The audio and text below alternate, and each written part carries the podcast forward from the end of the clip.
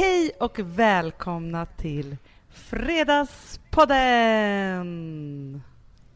Ja! Vad tyst du blev. Du är ju tillbaka i stan, Stockholm. ja. Och jag är ju fortfarande i Thailand. Mm.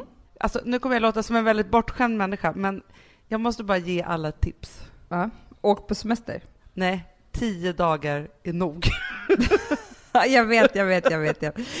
Vet du vad jag tänkte säga? Men jag tänkte att jag kan inte säga det, men nu säger jag det ändå. Att jag tror att folk tänker så här, åh, synd om Amanda, hon är tillbaka i stan, kul för Hanna, hon är kvar. Men det är ju inte så, Ja. det är lite tvärtom. Jag vet att du är lite avundsjuk på mig som sitter här på kontoret. Kanske är han inte en kombination av Superman eller Einstein, men det är inte du heller. Alltså jag har ju haft väldigt snygga killar, men det har inte gått att prata med dem. Bingo Barra tillbaka! Så jävla kul! älskar det. Det är så jävla interaktivt, man kan vinna direkt på TVn. Vi var ju borta exakt i tio dagar. Och dag åtta, man bara nej, man skulle leva här för resten av livet. Alltså, du vet, de tankarna. Tänk om man kunde bo här i ett år och så. Alltså, på det där hotellet. Ja, du var där. Ja, nej men du vet, så här, man bara känner att man kommit in i lunken och allting är härligt och underbart. Man liksom, det här är nu det man gör. Men sen dag nio, då får jag så här, och det är väl att man förbereder sig att man ska åka hem då, men då, då känner jag så här, det här goda livet, det kan inte jag ha mer än tio dagar, för det är typ förbjudet. Alltså, nu måste jag tillbaka och göra nytta och typ äta en liten smörgåsbit med en eh, ostkant liksom och knappt ha mjölk hemma. Alltså jag måste så här tillbaka till någonting som är verklighet och på riktigt. Förstår du? För att man får väl inte ha det för bra för lång tid. Nej, och, och grejen är att man också längtar jätte- jättemycket efter, även om jag älskar att umgås med mina barn. Men nu har jag varit med dem 24 timmar Nej om men det är så jävla jobbigt. Hanna. Det är det. Jag har ju liksom en stor tjej och hon har ju liksom inga problem. Och ville inte heller det. Men Vilma Ja. är så vild. Ja, men jag tror att verkligen att de behöver förskola i den där åldern. För det är ju den värsta typen av ålder. För det kan man verkligen känna att där räcker man typ inte till för att man inte kan så här otroliga lekar och samlingar och sånger och hålla dem i schack och så här i längre tid. Nej, men Vilma behöver på riktigt springa en mil om dagen, Ja. minst. Alltså, igår så hittade hon en kompis och de sprang omkring på ett sjukt sätt på en gräsmatta. Då kände jag bara så här, hon behöver ju göra det där varje dag och ingen av oss kan det. Nej. Nej, men för att avsluta det här säger jag så här, nej men det är verkligen ljuvligt, men hela min familj tittar på mig som att jag var ett fullständigt miffo när jag alldeles nyss sa så här, ska vi byta hotell? För jag kände att jag behövde liksom röra på mig lite. Jag kanske är en extra rastlös människa då? Ja. Igår tänkte jag, skulle jag säga till Alex, men jag vågade inte. Jag ville säga till honom, ska vi byta sovrum? Vad skulle, vilket tänkte du då? Jo, men vet du vad jag, jag blev så sugen på att sova i ett litet rum. Mm, det är mysigt. Ja, det är så mysigt. Så jag tänkte att vi skulle byta till Francis rum. Ja, ja, men jag förstår, jag förstår. Förstår du? Ja, men sådana tankar kan man ju ha ibland. Men vet du så, jag tror faktiskt att framför allt killar tycker Aha. att det där är så jobbigt. För så där kan jag också vara. Alltså jag vill ju ha en ständig förändring och ha liksom en puls och vill liksom byta saker och ting och så där. Så att jag vill inte att någonting ska stå still någonsin. Men jag tror att det där är ett av de största hoten som de tycker, just det där när man är så här men ska vi inte byta det här eller ska vi inte göra si eller så? De tycker liksom så här, men nu är det bra, nu har vi det bra här. Det tycker inte jag. Då vill jag byta. För så fort det är bra, då är det nog. då vill man göra något annat. Jag har ju ett favoritmagasin som jag ofta pratar om här. Mm. Men som jag vet inte om det är så många i Sverige som läser det, men det heter ju Red Magazine. Du, jag har läst samma. Har du läst samma? Mm, på semestern. Okej, What I learn about men. Det är ju mitt ämne! Det här är så sjukt att vi gör så här. Sluta! Det här är mitt ämne. Det här Nej. har jag lusläst nu, alla dessa krönikor av dessa underbara, roliga kvinnor, som Kvinnor, jag ja. skulle ta upp med dig. Ja, men det är, så, det är bra då att vi har samma ämne utan att prata med varandra. Ja. Great minds think alike, som vi brukar säga.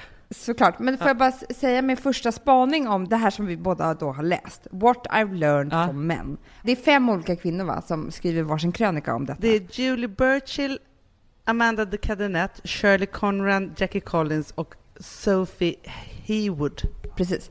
Men det första som slog mig var att Jag, jag kom på att det här skulle aldrig kunna skett i ett svenskt magasin idag. Nej. För att med vår nya kultur, som är jättebra på alla sätt och vis, men som ibland går liksom... Som, alltså det är väldigt svårt just nu, för man vet inte vad man får och inte får göra och sådär. För det här är så otroligt... Ja, men grejen är så här, ja, men jag tänkte faktiskt på samma sak. Någonstans så är det ju så att det är inte politiskt korrekt att prata om att män och kvinnor är olika. Och det är inte politiskt korrekt att, heller att, att säga liksom så här, nu ska jag berätta för er vad jag har lärt mig om män och så vidare. Så. Men så tänkte jag bara så här, Amanda, det är lite som när vi skrev The Golden Year. Så var ju vi så här, okej, okay, mm. först var vi så här, skrev in hen på massa ställen och det var partner hit och dit och så vidare. Så, så kände vi så här, men vänta, vi är ju heterosexuella kvinnor som lever i varsitt äktenskap och har levt i den typen av relationer. Vi kan ju bara skriva efter våra egna erfarenheter. Och Då tänkte jag också så att när man ser en sån här artikel, för det var en massa bra saker här, då tänker jag så här, skitsamma. Vi pratar om det på det här sättet. Sen tänker jag att det är upp till var och en att applicera det på sitt egna liv beroende på vad man då är ute efter. Absolut, men det finns någonting som är väldigt roligt som man då inte får göra, men som jag älskar att göra. Och det är att prata om män. Och speciellt också som de här kvinnorna pratar om män, för de är ju så här, en är ju så rolig så att de pratar ju män som att de vore kossor. Ja, men jag vet. Men alltså, alltså, jag, det, är så här, det roliga är också att jag skrattar så mycket åt den här artikeln. Alltså jag blir så full i skratt. Men det är hon den första som säger så här, ja till slut var jag bara tvungen att gifta mig med honom to shut him up. Jag hon hade varit gift med så fem olika och, och, och, det var så roligt. Ja, hon sa ju det att hon har egentligen aldrig haft hon skriver så här, I never had boyfriends, just people I left other people for. Alltså hon har aldrig, hon har aldrig haft några, men hon har också lämnat sina barn, det var så mycket så, saker i det här. Ja, jag vet, hon var ju inte helt hundra. Så var det det var ju den första. Hon var så Men sen så när man kom där till Amanda de Cadenet så skrattade jag så mycket, för jag tyckte det var så härligt att hon först erkände så himla vitt och brett att hon under den första perioden i hennes liksom kärleksliv bara gick efter utseende. Ingenting annat spelade någon roll. Hon bara, alltså jag har ju haft väldigt snygga killar, men det har inte gått att prata med dem. Nej, men det vet du. Men, och där i hennes text så tyckte jag att det första riktigt bra rådet kom. Kommer du ihåg det? Eh, låt mig tänka efter. Börja på det så ska vi se. Ja, men det var ju så här att hon säger så här, för hon hade pratat om med sin 23-åriga dotter som liksom ja, men just hade massa kärleksproblem och så. Och så ja. sa hon så här, vet du en sak vad jag har lärt mig om män? Lyssna på honom. Att lyssna på vad de säger. Om han ah. säger så här, nej, jag är inte relationstypen, då är han ah. inte relationstypen. Nej. Och det är så här, för det var det hon skrev som var så bra, att det är så typiskt oss kvinnor att vara så här, nej men han säger det för att han är rädd, men han vill ju egentligen vara relationstypen och ba ba ba ba ba ba. Och då var jag så här, nej, Nej, men grejen är så här att det här är lite också som den här boken som heter He's not very into you, som också har gjorts film om, och så här, som jag tycker är en liten genialisk bok faktiskt. Och jag är ledsen mm. att jag inte fick den i mina händer tidigare, för den handlar just mm. om det här. Och där kan man ju prata om så här, män och kvinnor, men jag tror faktiskt att det är så här det är. Och pratar man med män så svarar de alla likadant att det är precis så det är. Det är så här, vill en man ha tag på en kvinna, då ringer han. Ja. Och annars är han inte så into you. Nej, det och liksom... det är därför jag menar på att det här jävla spelet som man håller på med, det är ju helt åt helvete. För att när jag har blivit kär i killar och de har blivit lika kära i mig, mm. då har jag kunnat ringa dem hundra gånger om dagen. För att vi är ju kära. Liksom. Ja, men precis. Förstår du? Det är ju inte så här, men nu ska jag nog vänta i två dagar och sen så höra av mig så här. Nej, för då spelar det liksom ingen roll. Du förstår vad jag menar? Nej, men det spelar absolut ingen roll. Och då tyckte jag att det var så himla intressant att verkligen så bestämma sig för att lyssna på de här killarna som man träffar. Alltså grejen är så här att, för jag tänkte också de som man har haft i sitt liv som har varit så här, nej men jag är en sån som dricker för mycket. Man bara, ja, då ska man bara springa därifrån. Alltså, alltså att det liksom inte är så här, då är det sant. Och då kommer man ju till egentligen nummer två som inte stod där kanske, men det stod på någon annan av de där kvinnorna, det är att det går inte att förändra någon heller. Nej. Så att, alltså, de kan ju bara förändra sig själva. Där kan man ju såklart vara ett stöd och, så här, och, och, försöka pusha folk liksom till att göra det. Men du kan aldrig göra det. Så att oavsett om du tänker så här, nu säger han ju till mig, jag är den otrogna typen. Okej, okay. ja. då är han ju antagligen det. Och jag kommer inte kunna förändra honom. Däremot så får jag ju se om jag vill vara ihop med honom och hoppas på att han vill förändra sig själv. Men det är ju en helt annan femma. Ja, men det är ju det. Och det där vet, jag vet inte, det kanske är någon form av så här fas man genomgår i livet för att man är tvungen då, då. eller liksom för att man ska mm. lära sig saker och så. Men jag vet inte alltså, så här, hur många gånger som jag har suttit liksom och ojat mig över och klagat på och försökt liksom lösa mysteriet och liksom förändra någon kille och så vidare. Så här. Alltså, en gång så träffade jag en kille som jag hängde med så här, jättemycket och han var ju så här jag, alltså kär och kär, men jag var väl så här förtjust i honom liksom så. Och han var mm. så här, men Du jag, ville vara kär eller? Ja, men jag ville vara kär, men han var så tuff och jag tyckte att han var spännande och det var liksom massa olika saker. Grejen är så att det som hände i det här, för han var så här, men jag liksom, jag är ingen relationstyp och han liksom körde den här typen, men jag körde på, så vi så här, käkade middagar och umgicks och liksom höll på så här, men blev istället väldigt, väldigt bra vänner. Men jag ville liksom inte se det här att vi liksom blev bra vänner. Men det han egentligen sa till mig, alltså det var en av de första grejerna han sa, en av de första middagarna vi var på, det var så här, han bara, men jag har ett jätteproblem och det är så att när jag har kommit en tjej nära och typ legat med henne, då ser jag på henne som att hon är en hora. så det låter helt sjukt. Men, du skämtar? Nej, men grejen är så här, så här efterhand så kan jag också förstå liksom att vi blev ju jättenära vänner han och jag och han ville inte ligga med mig för att han ville förmodligen inte att jag skulle vara en av hororna i hans liv. Alltså förstår du? Det är fru en ja. fruktansvärd egenskap och det här låter ju helt vansinnigt. Men du förstår också så här, om jag hade lyssnat på honom då hade jag ju förstått så här, oj, mm. det här är nog en kille som jag ska, det räcker nog att jag blir vän med honom, för jag kämpade på där rätt länge liksom med att, och undrade varför, mm. liksom, om han var kär i mig eller inte. Och, och då så tänker jag så här att det verkligen är så ofta i sådana situationer som man inte lyssnar. Ja, och samma sak om man då ska våga göra skillnad på män och kvinnor, som jag faktiskt ändå tycker att man kan göra. Ja. Då är det så att om det är så att man ska lyssna på killarna, så är också samma råd till oss är att vi ska säga vad vi känner och tycker. Exakt. För killarna kan inte gissa sig till vad vi känner och tycker. Vi försöker alltid gissa oss till vad de känner och tycker. Mm. Men de gissar inte. Alltså, Nej. Alltså de förstår ingenting. Det vi har gått och tänkt på. Vi måste säga. Verkligen. Prata, skriva ner. Men hur många gånger har du inte suttit med kompisar som har mm. haft det här problemet då de inte vet om det liksom är kärlek eller vänskap eller så och de ska träffa den här killen och fråga rätt ut eller ställa något ultimatum eller så. Lika många gånger som jag har träffat mina tjejkompisar. Exakt. Hundratusentals. När då de här tjejkompisarna har gjort det här, har de någonsin blivit ihop med den här killen då? Nej, aldrig. Aldrig.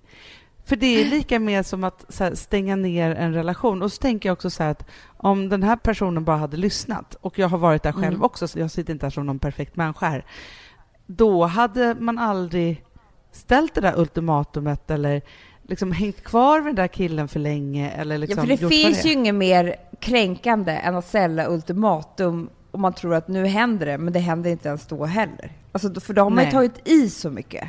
Precis.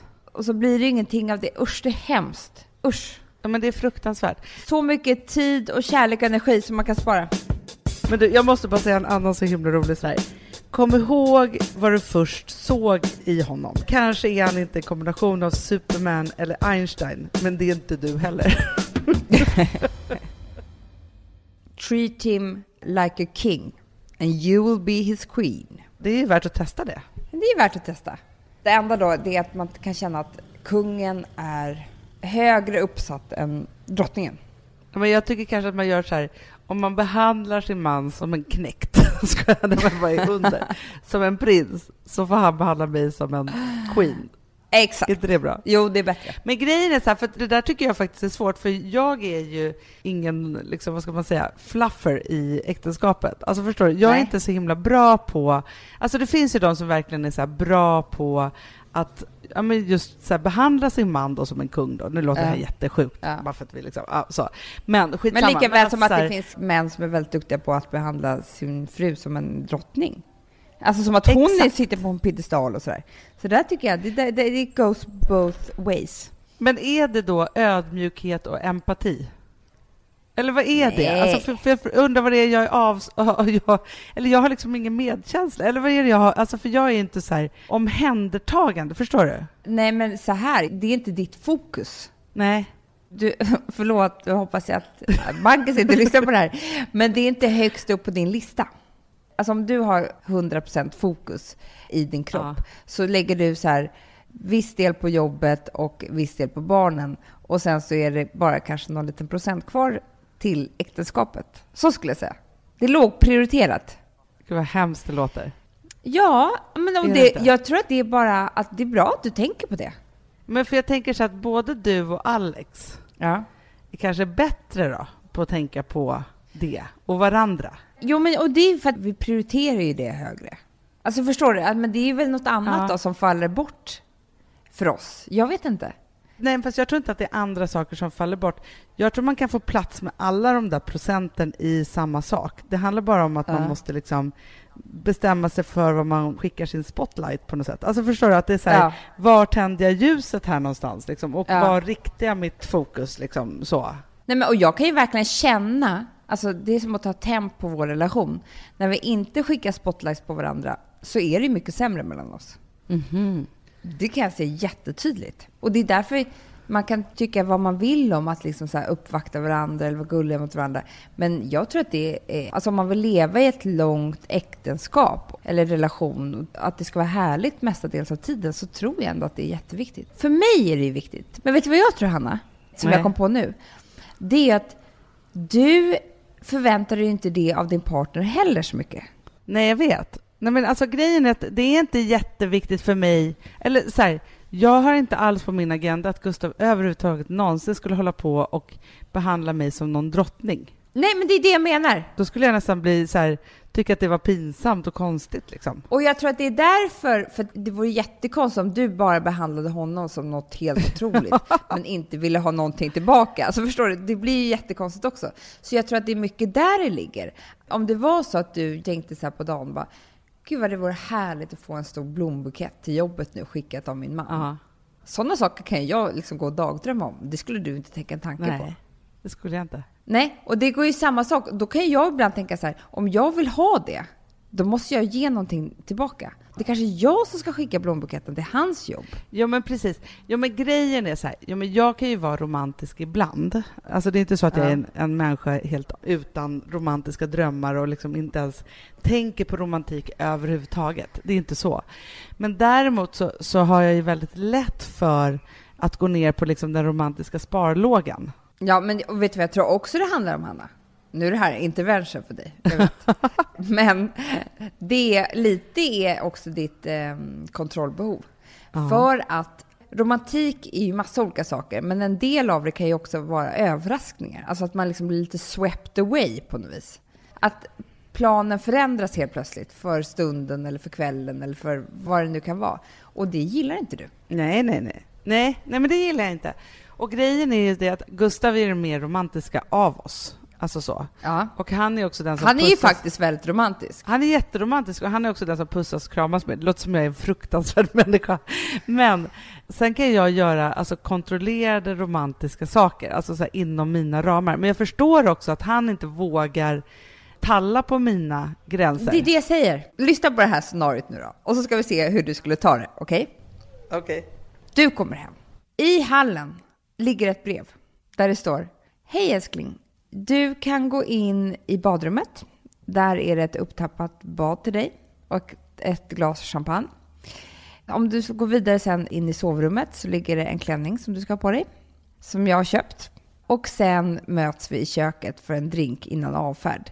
Du behöver inte oroa dig över barnet. Jag har skaffat barnvakt. Alla barnen är hos mormor och morfar, eller farmor och farfar. Just nu tycker jag att det låter som det skönaste jag någonsin har hört.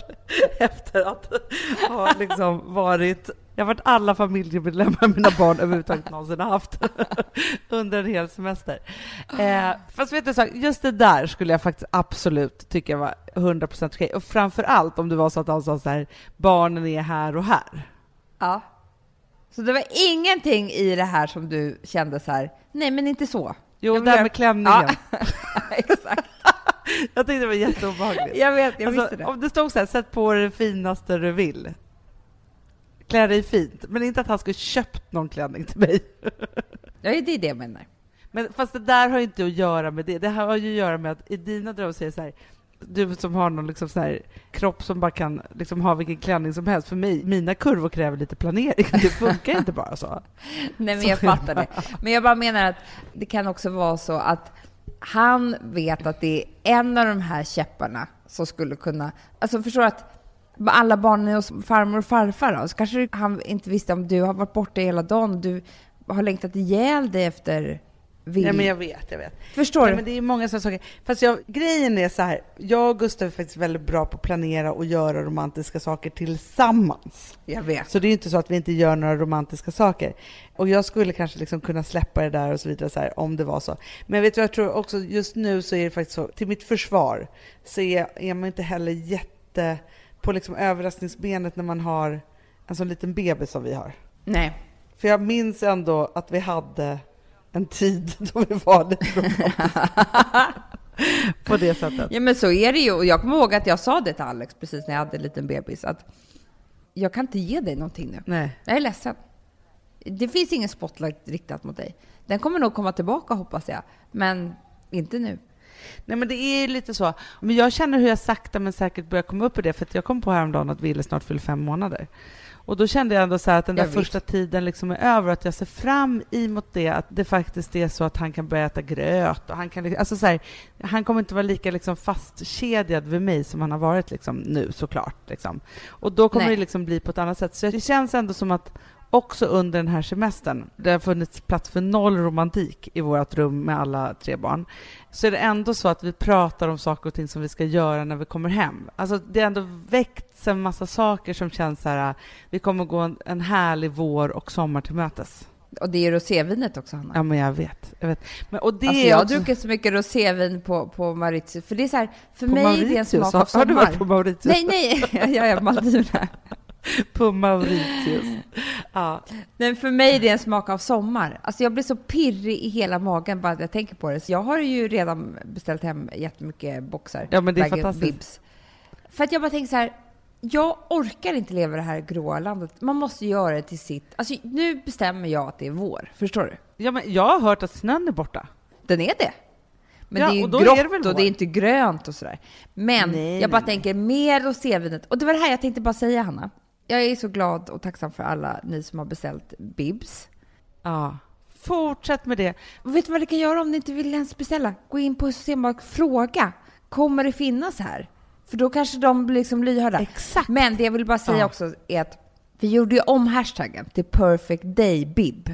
För det blev så långt med Perfect Day Rosé Bib. Ja. Utan Perfect Day Bib. Och det, vet du vad jag skulle vilja utmana? Nej. Man har ju sett en vinflaska och två glas. Ja på en fin bild. Liksom. Det kan vi nu. Men hur gör man fint med bibben? Alltså, Exakt. För jag tycker att den är väldigt fin. Vi har ju bestämt hur den ska se ut, så det vore konstigt annars. Men alltså, hur stylar man ett middagsbord med bibben? Ja, för det krävs lite tricks för det faktiskt. Ja, och ni som vanligt inspirerar ju oss mest av alla. Så jag tycker att lägg ut. Underbart.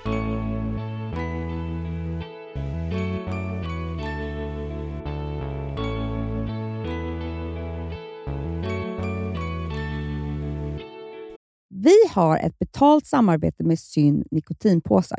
Det här meddelandet riktar sig till dig som är över 25 år och redan använder nikotinprodukter. Syn innehåller nikotin som är ett mycket beroendeframkallande ämne och Syn kommer i olika smaker, styrkor och format. Nu lanserar Syn en helt ny smak inom mint.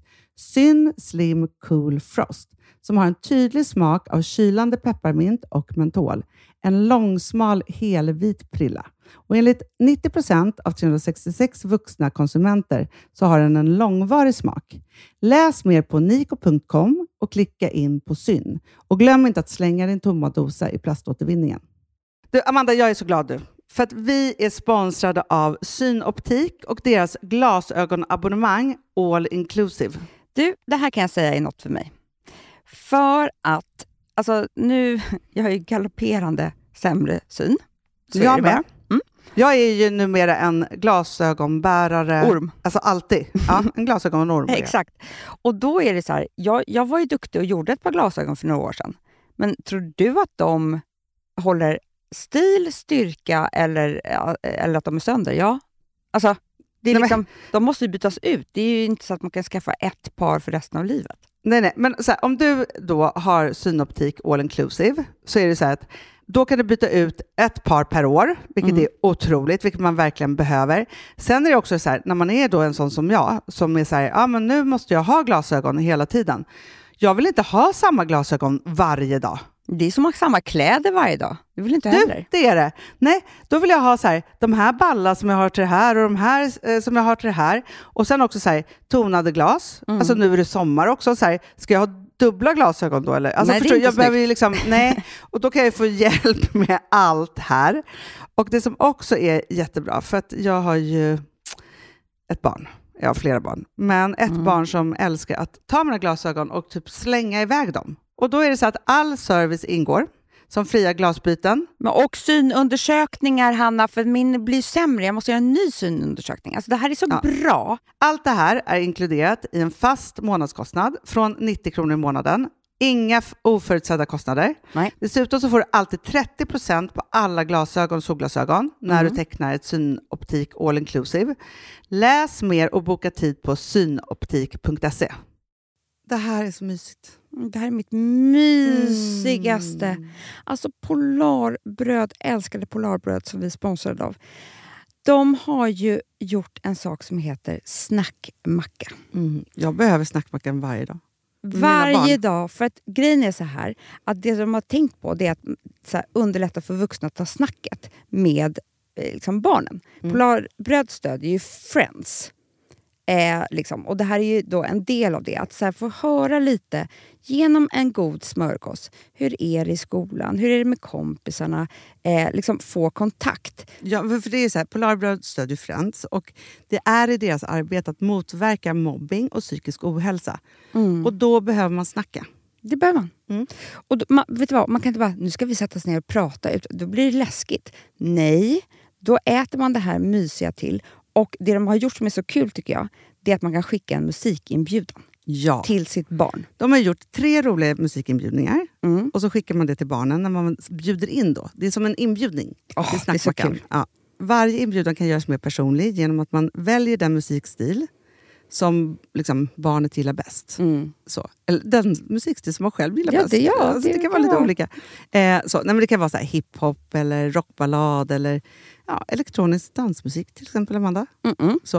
Nej, men, och så här, de här tre låtarna är då AI-genererade. Mm. Ja. I låtarna då, det här är så kul, kan flertalet personnamn läggas in. Gud vad kul. Det är så kul.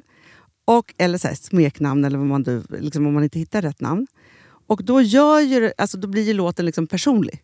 Alltså gå in på polarbröd.se, eh, läs om den viktiga snackmackan och så kan ni skicka en sån här musikinbjudan.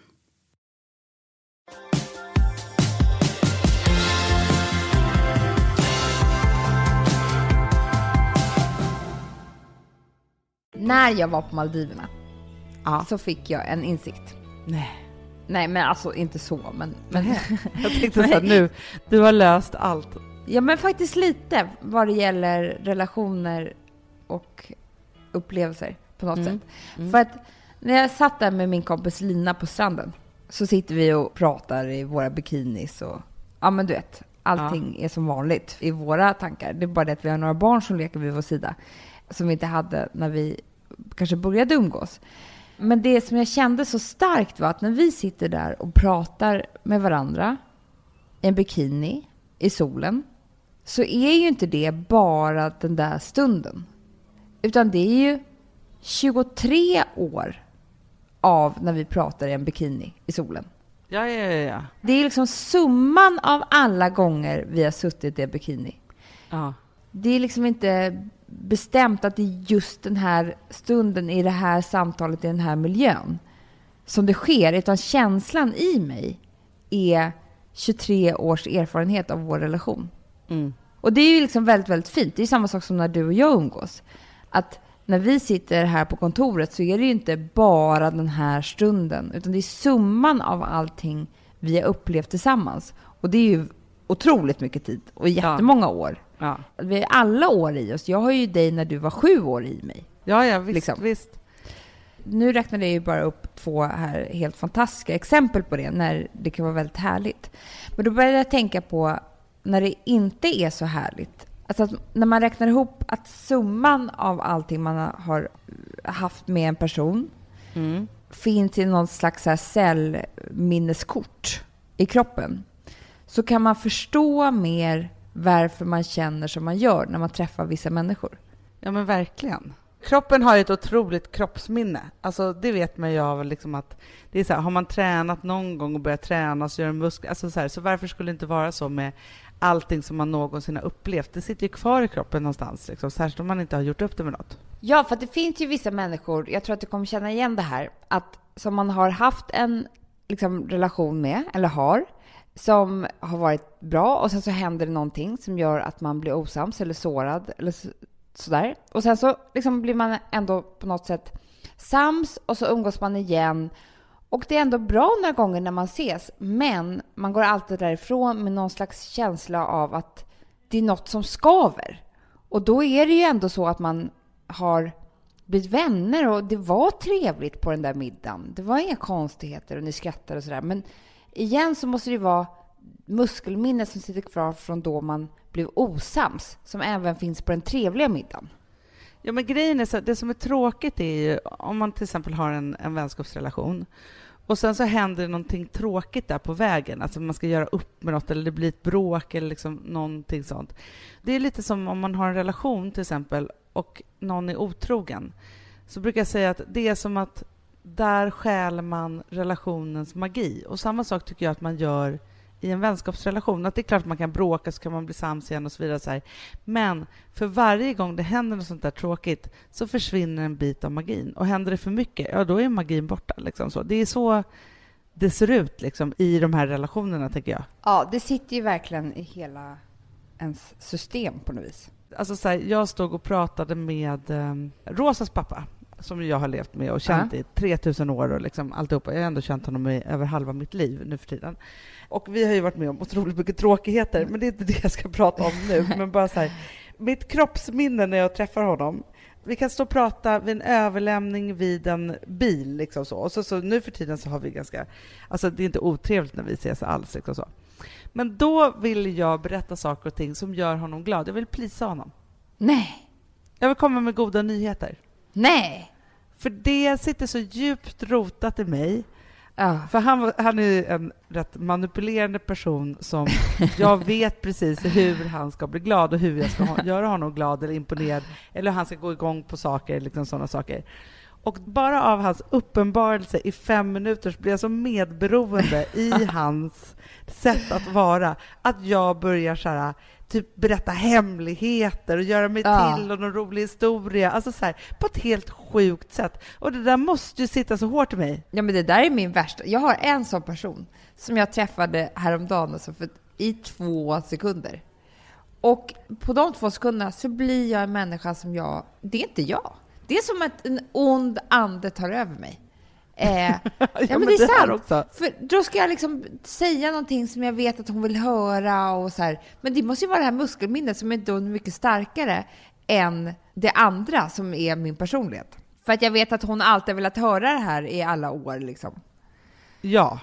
Och precis samma sätt som att om du träffar någon som man kan bli obekväm liksom, i vissa situationer. Till exempel. Alltså man kan ju ha liksom, en förälder eller en annan släkting eller någonting som har liksom alltid haft ett sätt mot en. Så man är så liksom, på tå och om minsta lilla känsla av det där infinner sig så dyker man rätt ner i någon ålder som man liksom inte har varit på på jättelänge bara för att man liksom var där någon gång och det var jävligt jobbigt liksom, och det har påmint om massa saker.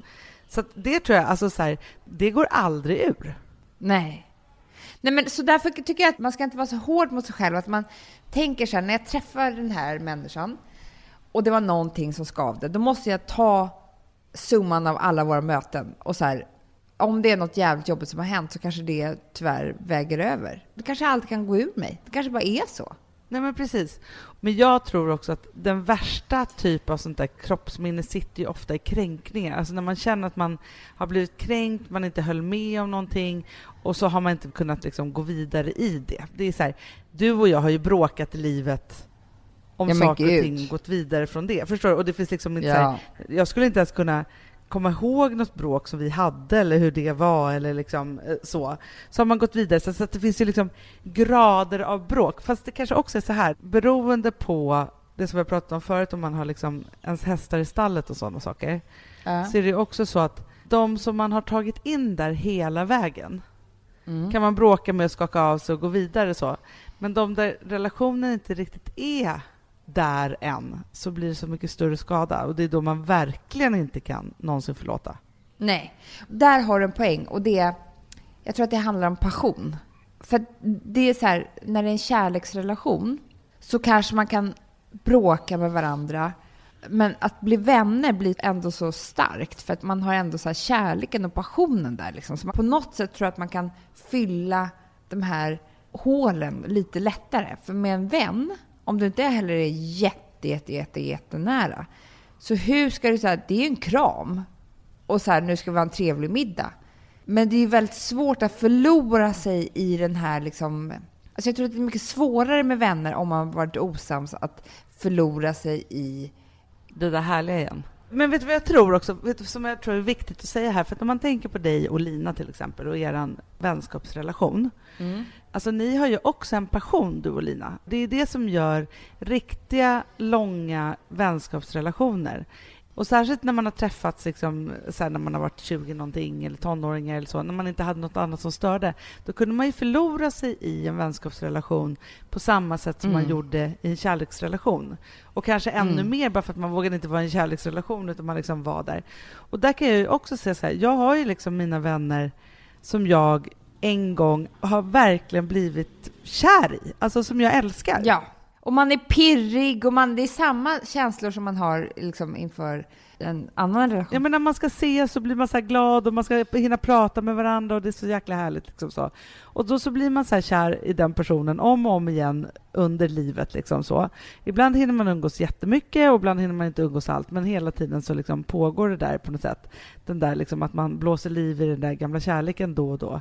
Vänskapskärleken eller vad man ska kalla den för. Då är liksom, om man skulle blivit osams eller om det är någonting och så vidare, så här, ja men då är inte det det mest väsentliga för att kroppsminnet kommer ihåg den där passionen mest. Det, liksom Hanna, så. jag tror att du har helt rätt här. Om man har en vänskapsrelation utan passion, då är det svårare att bli sams igen. Då kan man aldrig förlåta. Alltså för Nej. det är inte viktigt heller. Nej! För att också så här, i en sån där passionerad historia och man då säger men vi ska inte vara vänner längre, men då blir man ju superledsen. Precis som att man skulle göra slut på en kärleksrelation. Eller liksom, alltså, då skulle man ju bli förtvivlad och känna så här, men gud, ska inte jag ha dig i mitt liv och så vidare. Så här. Medan en vänskapsrelation som inte grundar sig i den där passionen, då blir man ju bara så här, men vad fan är du dum i huvudet? Eller så går man vidare. Ja, ja, ja,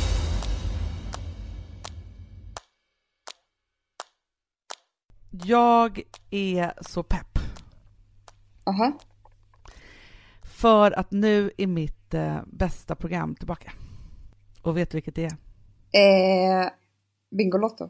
Nej, ja. Bingo bara tillbaka. Så jävla kul! Jag älskar det.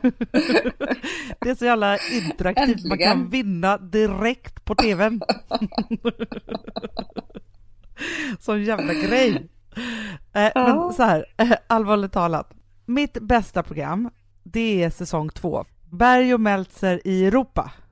Ja, men du, jag har också sett lite av det för att vi har ibland, jag vet inte om det är några som har missförstått och tror att vi är journalister. Jo, vi får ju mycket så här pressgrejer. Jag vet, Jag och det var vet. det som hände mig också. Och vet du hur glad jag blev nu när jag var här i Thailand? Då tänkte jag så här, någon har skänkt mig någonting. För ofta så är det så här när man är någon annanstans, då kan man liksom inte logga in. Jag kan inte titta på HBO Nordic i Thailand. Liksom. Nej! Men Nej, jag jag har ju varit helt svältfödd. Och här fick jag en hel äppe av mitt favoritprogram direkt i datorn. jag såg halva programmet och grejen är så här att för det första så måste jag bara säga så här. Jag ville verkligen titta på det och jag vill verkligen prata om det här i podden också. Bara för att det är två härliga brudar som är i det här programmet. Och vi brudar måste ju liksom hjälpa varandra, prata om varandra tycker jag. Ja men verkligen. och stötta varandra. Och då så satte jag på det här programmet. För det första tycker jag, har inte de blivit jävligt snygga?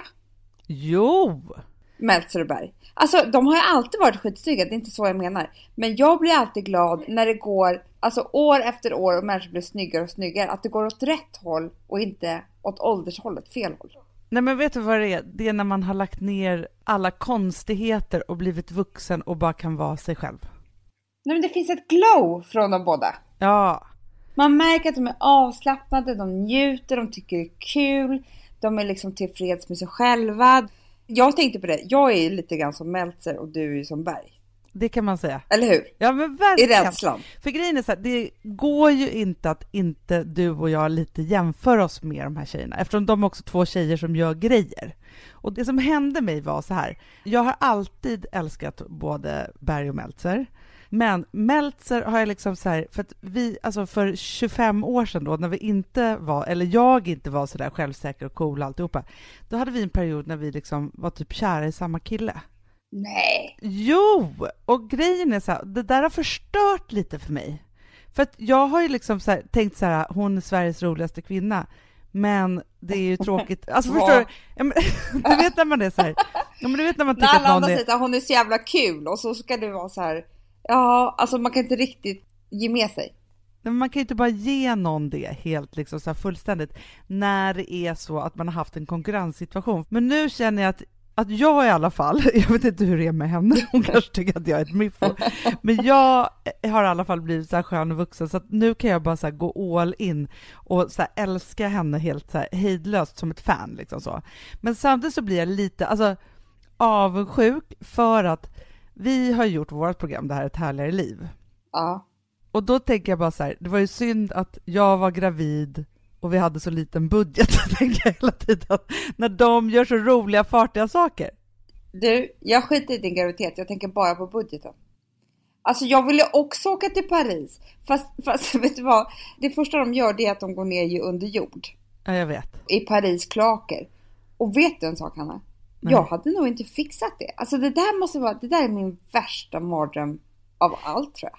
Fast du är, alltså för om man tänker så här att jag är Berg och du är Meltzer då, Ja, då hade det varit så här, om vi hade stått där då och så skulle vi gå ner under jord, ja. så är det så här, visst du hade ju gråtit och lite så här, men sen så kan ju du tuffa till det på ett otroligt sätt och det gör ju faktiskt Meltzer också.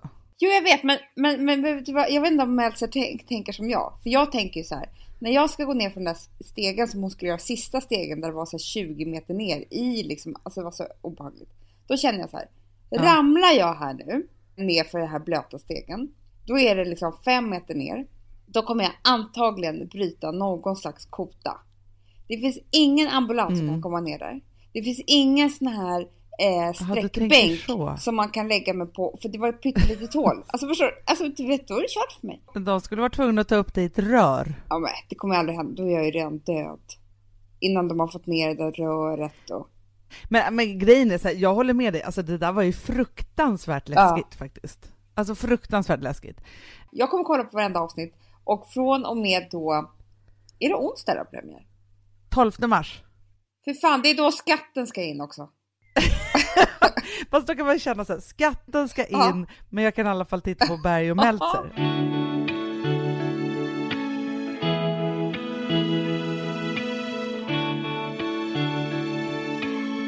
Alltså vi som har sådär borst, har du testat i maskinen nu? Snart är det jag som kommer lägga upp en limpa på Instagram. Är det så? Ja.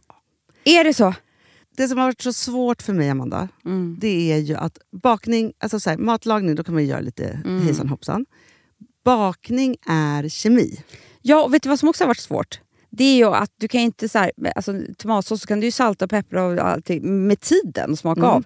Det är svårare med en deg alltså. Vi är ju sponsrade av Bosch nya köksmaskin serie 6. Och den är extra smart. Och det är tur för mig kan jag säga.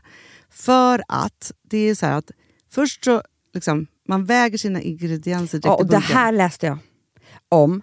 För det var något recept jag skulle göra. Det var så här, ta inte med decilitermått eller så. För att det blir inte samma. För då trycker man... Det är inte, det är inte samma vikt. Nej, men Alltså, det kan bli liksom det kan bli jättefel. fel hit och Ja. dit. Alltså, så. Ja. Men då gör man ju det så här, Det är ett geni av- ovanpå maskinen. Ah. Så mysigt, man känns så duktig. Sen finns det en integrerad timer. Ah. Och då är det också så här, alltså för, förstår du, för det här är så här, alltså de som bakar mycket är väl så här, ja man har en hushållsvåg. Jag har aldrig haft det än. Nej, men också Hanna, det här som, jag har alltid tyckt att det är så svårt typ, att vispa äggvita. Jättesvårt. Det är för svårt. Men det behöver inte jag kunna, för det kan min serie 6 köksmaskin från Bosch. Ja, nej men alltså, den är underbar. Hörrni, det är också så här, att, för det här är ju eh, ja, en jättebra investering. Men just också eftersom det är en investering och man vill verkligen att det ska funka så är det så bra för man kan prova 100 dagar hemma med fri returrätt. Mm. Så. Alltså för att Bosch de är så säkra på att du blir nöjd. Så de Ja. kan erbjuda det. Och jag tycker verkligen, eh, alltså nu när ni ska möta våren, in och läs mer på Bosch köksmaskin serie 6 och köp den hos Power. Det kommer bli en, en underbar sommar. Vi är sponsrade av Kids Brand Store. Ja, och om inte du visste det så fokuserar de på kläder för äldre barn och tonåringar och det tycker jag är roligt. Kids Brand Stores vision, Amanda, är every teens first choice in fashion. De har till exempel Gant. Mm. Och jag, jag måste säga så här, det, det är mitt go-to-märke när det kommer till mina barn i en viss ålder. Alltså just när de är i den här åldern. För det är verkligen så här, de har alltid så himla bra kläder till alla tillfällen. Till alla tillfällen, det är bra kvalitet, det är sköna kläder, det älskar man ju. Mm. Och det är så här, nej men då, när man har ett så här, ja, men en fin liksom, Gant-t-shirt eller hoodie, du behöver inte tusen. Du behöver bara liksom, de där få, för de, du tar hand om dem och de liksom håller och de är snygga jämt. För att nämna lite andra märken också, så har de ju då Ralph Lauren till exempel, de har Sail Racing och massor av annat fint. För Jag tipsar också, för så här, nu när det blir vår, då är det ju också så att man, alltså ens barn har ju, eh, och tonåringar har ju skolavslutningar och de har, alltså det är olika så här, ja, men du vet, man ska gå på någon student och man ska si och man ska så. Och så har de ju Gant, så fint utbud av linnekläder för alla de här tillfällena. Det är ju så att en snygg linnebyxa är ju ett himla bra plagg eftersom det dels kan bli en uppklädd look eller bara lite mer casual, beroende på vad man stylar med. Men är det inte också väldigt bra, jag menar, det är ju också många barn som fyller år på våren, alltså att det, det här Jo. är också de bästa presenterna. För det kan liksom inte gå fel med ett Gant-plagg från Kids Brand Store. Det är liksom, Kids Brand Store, de har, eftersom de har handplockat från alla kollektioner och har liksom så otroligt bra märken och sådär, så är det liksom nästan som att man kan gå in och shoppa med sitt barn eh, Mm. på nätet och det är en mysig stund. Att så här, önska, Ja. skriva önskelista och vårgarderob och eh, ja, investera i Jättebra. kvalitet och färre plagg än att köpa massvis. Hörni, besök kidsbrandstore.se. Av dig och mig så kanske det är jag som är gladast över att vi sponsrar Prima Dog. Ja, alltså jag är glad för din skull. Eller för Fonzys skull. Jag, alltså jag tänker så här att Fons är gladast. Ja, Fonzie är gladast. Ja. Det är ju faktiskt en grej med, med alltså en hund. De blir så glada när de får gå ut och kissa och bajsa eller äta. Det är ju deras två glädjestunder. Ja, ja, gud Ja. ja. Och när man inte ger dem liksom god mat, eller du vet, mat så att de antingen inte kan bajsa också, deras Nej, det- andra det- glädje, du vet, då, då tar man bort 50% av Mm. deras lycka. Prima Dog de vill ju att alla hundar ska få leva ett långt och aktivt och glädjefullt liv. Och det är ju maten en stor del av. Mm. Så, så de har liksom skapat produkter som är snälla för magen. Mm. Så att din hund ska må Fons har bra. jättekänslig mage. Ja, och Extra du som är, det är också så här, om Fonzys mage mår bra, Mm. då är du också glad som hundägare. Mm, för de har också spannmålsfria alternativ. Mm. Gud, det ska jag testa. För det är för extra känslig mage. Mm. Taste of Nordic Happiness. Alltså, det är ju deras line. Ja, det är så fint. Deras eh, hundmat innehåller alltid mycket kött Mm, mm. och alltid fritt dem. från vete. Ja. Jag skulle vilja ha samma diet. Ja, ja, men vi kanske kan äta. Det kanske är lika gott för oss. Ja. Alltså de brukar, Prima Dogs produkter finns ju oftast i, i din lokala matbutik. Mm. Men ni kan också hitta återförsäljare online. Så att ni går in på primadog.se så hittar ni allting där för er lilla vovsi. Så bra.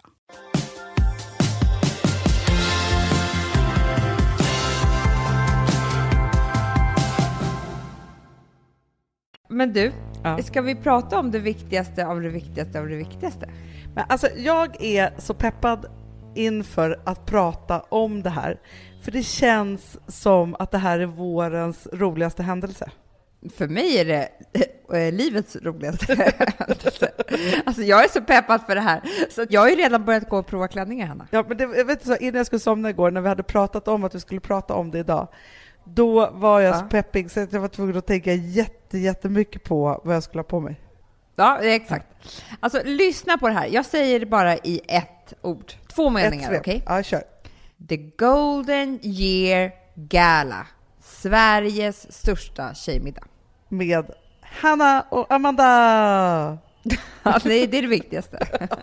Nej, men vi tänkte ju så här, att hur kul vore det inte att ha, alltså vi har pratat om det alltid när vi har haft livepoddar och hit och dit och vi har hållit på så känner man bara så här, men det är inte nog med att vi står och poddar och att folk sitter och lyssnar och så, så, så kramas vi efteråt och så vidare, så här, utan att vi ville liksom göra den ultimata tjejmiddagen där liksom vi är med och där alla är med och där man kan få nya vänner och bara ha världens härligaste kväll. Nej, men alltså man ska klä sig så jävla snyggt. Alltså vi har valt en lokal och det här är Berns i Stockholm som är väldigt, väldigt, alltså jag älskar Berns för att det är så Ja. vackert där och det är liksom hela, hela omgivningen är bara som att man är i Paris på något vis. Så där ska vi ha liksom en galakväll tillsammans med middag. Aha. Upplägget är ju så här. Jag och Hanna ska ju såklart livepodda. Vi ska galapodda, tycker jag vi säger. Ja, ja. Jag tycker vi ska vara som era narrar. Ni fattar vi kommer ju slå knut på oss själva. Ja, ja, ja. Men, alltså, men grejen är så här, kvällen börjar ju med att alla har förpiffat någonstans, även vi, liksom så, och Ja. gjort sig sitt Ja. finaste, finaste. Alltså jag tycker att vi ska tänka Oscarsgala, Emmy-galan, alla galor som finns överhuvudtaget, ska vi tänka, när vi klär upp oss till denna afton. Absolut. Och det är insläppt klockan 18. Showen, som vi kallar det, alltså det är vår show, den börjar klockan 19. Och då sitter ni vid med-bordet. Sen ska ni äta den godaste maten, dricka det godaste vinet, prata med varandra. Först lyssna på oss, vi ska underhålla er. Och det kommer vara lite annan underhållning också. Men sen ska vi bara prata med varandra. Vi kommer gå runt med er och skåla och dricka och äta och gråta och skratta. Och det kommer vara helt fantastiskt. Och sen kommer det bästa av allt, Hanna. Ja. Två grejer. Först är det en goodiebag som är sjuk. Den är sjuk. Alltså grejen är så här, vi har ju två kvällar. Den 9 maj och den 30 maj så är då de här två olika tjejmiddagarna. Och då så är det så att det är liksom tre rätter och vi ska showa och liksom alltihopa och så. Och för att vi ska liksom få det här allt att gå ihop så får ni inte hicka till när ni ser priset. För att det innehåller så himla, himla mycket. Liksom så. Och vi ska verkligen försöka liksom maxa upplevelsen så mycket som det bara går. Men framför allt så kommer ju bara goodiebagen är ju värd dubbelt så mycket som det man betalar för biljetten. Det måste vi säga. Ja. Och det kostar 995. Och då, för vi blev ju rädda först när vi hörde det, att det skulle kosta så. Men sen har vi hört, alltså det kostar ju sådär att gå på Ladies Night eller vad det är. Och, Ja, men det är en alltså, hel olika- kväll, det är det som är så härligt. Ja, och framförallt så sa vi till så här, okej det får kosta så, men då fan, då ska de få en goodiebag som är helt jävla sjuk. Ja. Och sen så är det så kul också. Kan inte du berätta om vad som händer efter, eller liksom till desserten då kanske? Ja, men det är ju när vi ska leka Oprah. Det är våra live-tävlingar. När vi ska giveaway. Ja, alltså det, du vet, vi ska ge bort så mycket grejer va? Alltså jag vill att folk ska skrika när de får priset. Ja men det kommer ju vara såna saker, alltså jag är avundsjuk på alla saker som jag hittills har hört. Vårat säljgäng, de jobbar ju nu på ett sätt som är helt fantastiskt. Så de kommer till oss och bara, vad sägs om en årsförbrukning av det här? Då skriker ju vi på kontoret. Ja, Det är det. ja. Jag tror så här, att om man tycker om oss, det är ju en förutsättning. Ja. Och om man liksom känner sig en del av det här gänget. För det kan jag säga att när vi träffar många av er så är det så härligt för att det är som att vi är ju en liten klubb här va. Så att vi förstår ju varandra, alla vi tjejer här som är med i det här gänget. Och om man känner sig med i det, så att och träffa andra, så, alltså jag tror att vi kommer ha vår livskväll. Jag tror att vi kommer ha det så jäkla trevligt. Och jag tror att det kommer bli som när man var så liten och var på läger, att man kommer därifrån med tre nya vänner. Ja, och det härliga också är, alltså biljetterna släpps idag. Oh yeah. Fredag Och, och lunch. det vi också kan snacka om så här, och vi pratar också 9 och 30 maj, det kommer vara liksom en vårsommarkväll vi aldrig någonsin kommer glömma. Ja, och därifrån tycker jag att man ska gå ut sen och träffa killar, för man kommer ha ett sånt jävla rus i kroppen, det är jag helt säker på. Och om man vill bo över på Bern så kommer det också finnas rabatt för de som bokar. Så man kan göra det här som en hel helggrej med ett helt dygn med någon tjejkompis eller vad det nu är. Och biljetterna finns på Biletto. Så gå in där och så ses vi. Åh, jag dör, jag dör, jag dör, jag Så dör. jävla kul! Ja. Amanda, vad ska du ha på dig? Alltså jag tänker att vi kanske ska ha flera klädbyten. Du, jag ska ha hur många som helst. Jag ska ha olika frisyrer och sånt där. Jag känner också att vi måste börja gå till sångpedagoger redan nu om vi ska, om vi ska kunna sjunga Det, igen. det har jag redan tänkt på. Det är redan... Och det blir också härligt med de här spännande överraskningsgästerna som vi kommer ha. Ah, gud! Hörni, med det sagt så är det ju även fredag denna kväll när ni lyssnar på det här, eller lördag. Ni brukar ju hålla på och lyssna runt helgen där. Så att jag säger bara så här att börja förfesten redan nu. Kan vi inte lyssna på min absoluta favoritlåt just nu? Vilken då? Sam Smith, Stay. Då kör vi den tycker jag. Till vet, du, jag, vill bara, jag, vill liksom. bara, jag vill bara säga vad han sa. Förlåt att jag inte vill avsluta här, men han vann ju alla Grammys på hela, ehm, På hela Grammys, eller? ja, på hela Grammys, på hela Emmys. Alla Grammys på hela Grammys var de. Ja. Ja, nej, men i alla fall, han vann alla priser. Och då gick han upp och höll ett tal och så sa han så här, I just want to thank, han är gay, the guy who broke my heart six months ago. Because you, ja vad nu sa, du fick mig att skriva alla de här låtarna. För det är så mycket, Ja, förstår du? Så jävla bra. Så att även de som krossar ens hjärta kan man tacka en dag. Det håller jag verkligen med om. Ja, Alltså alla de som man någonsin har varit sur på ska Ja. man tacka. ja. För de får en att göra saker och ting man trodde var helt omöjliga. Ah, underbart. Så bra. Puss och Hörni, kram. gå ut och krossa lite hjärtan. Ja. Eller något. Puss och kram. We love you all. Skål! Hej. Guess it's true, I'm not good at a one night stand. But I still need love, cause I'm just a man. These nights never seem to go to plan. I don't want you to leave, will you hold my hand? Oh, won't you stay with me? Producerat av Perfect Day Media.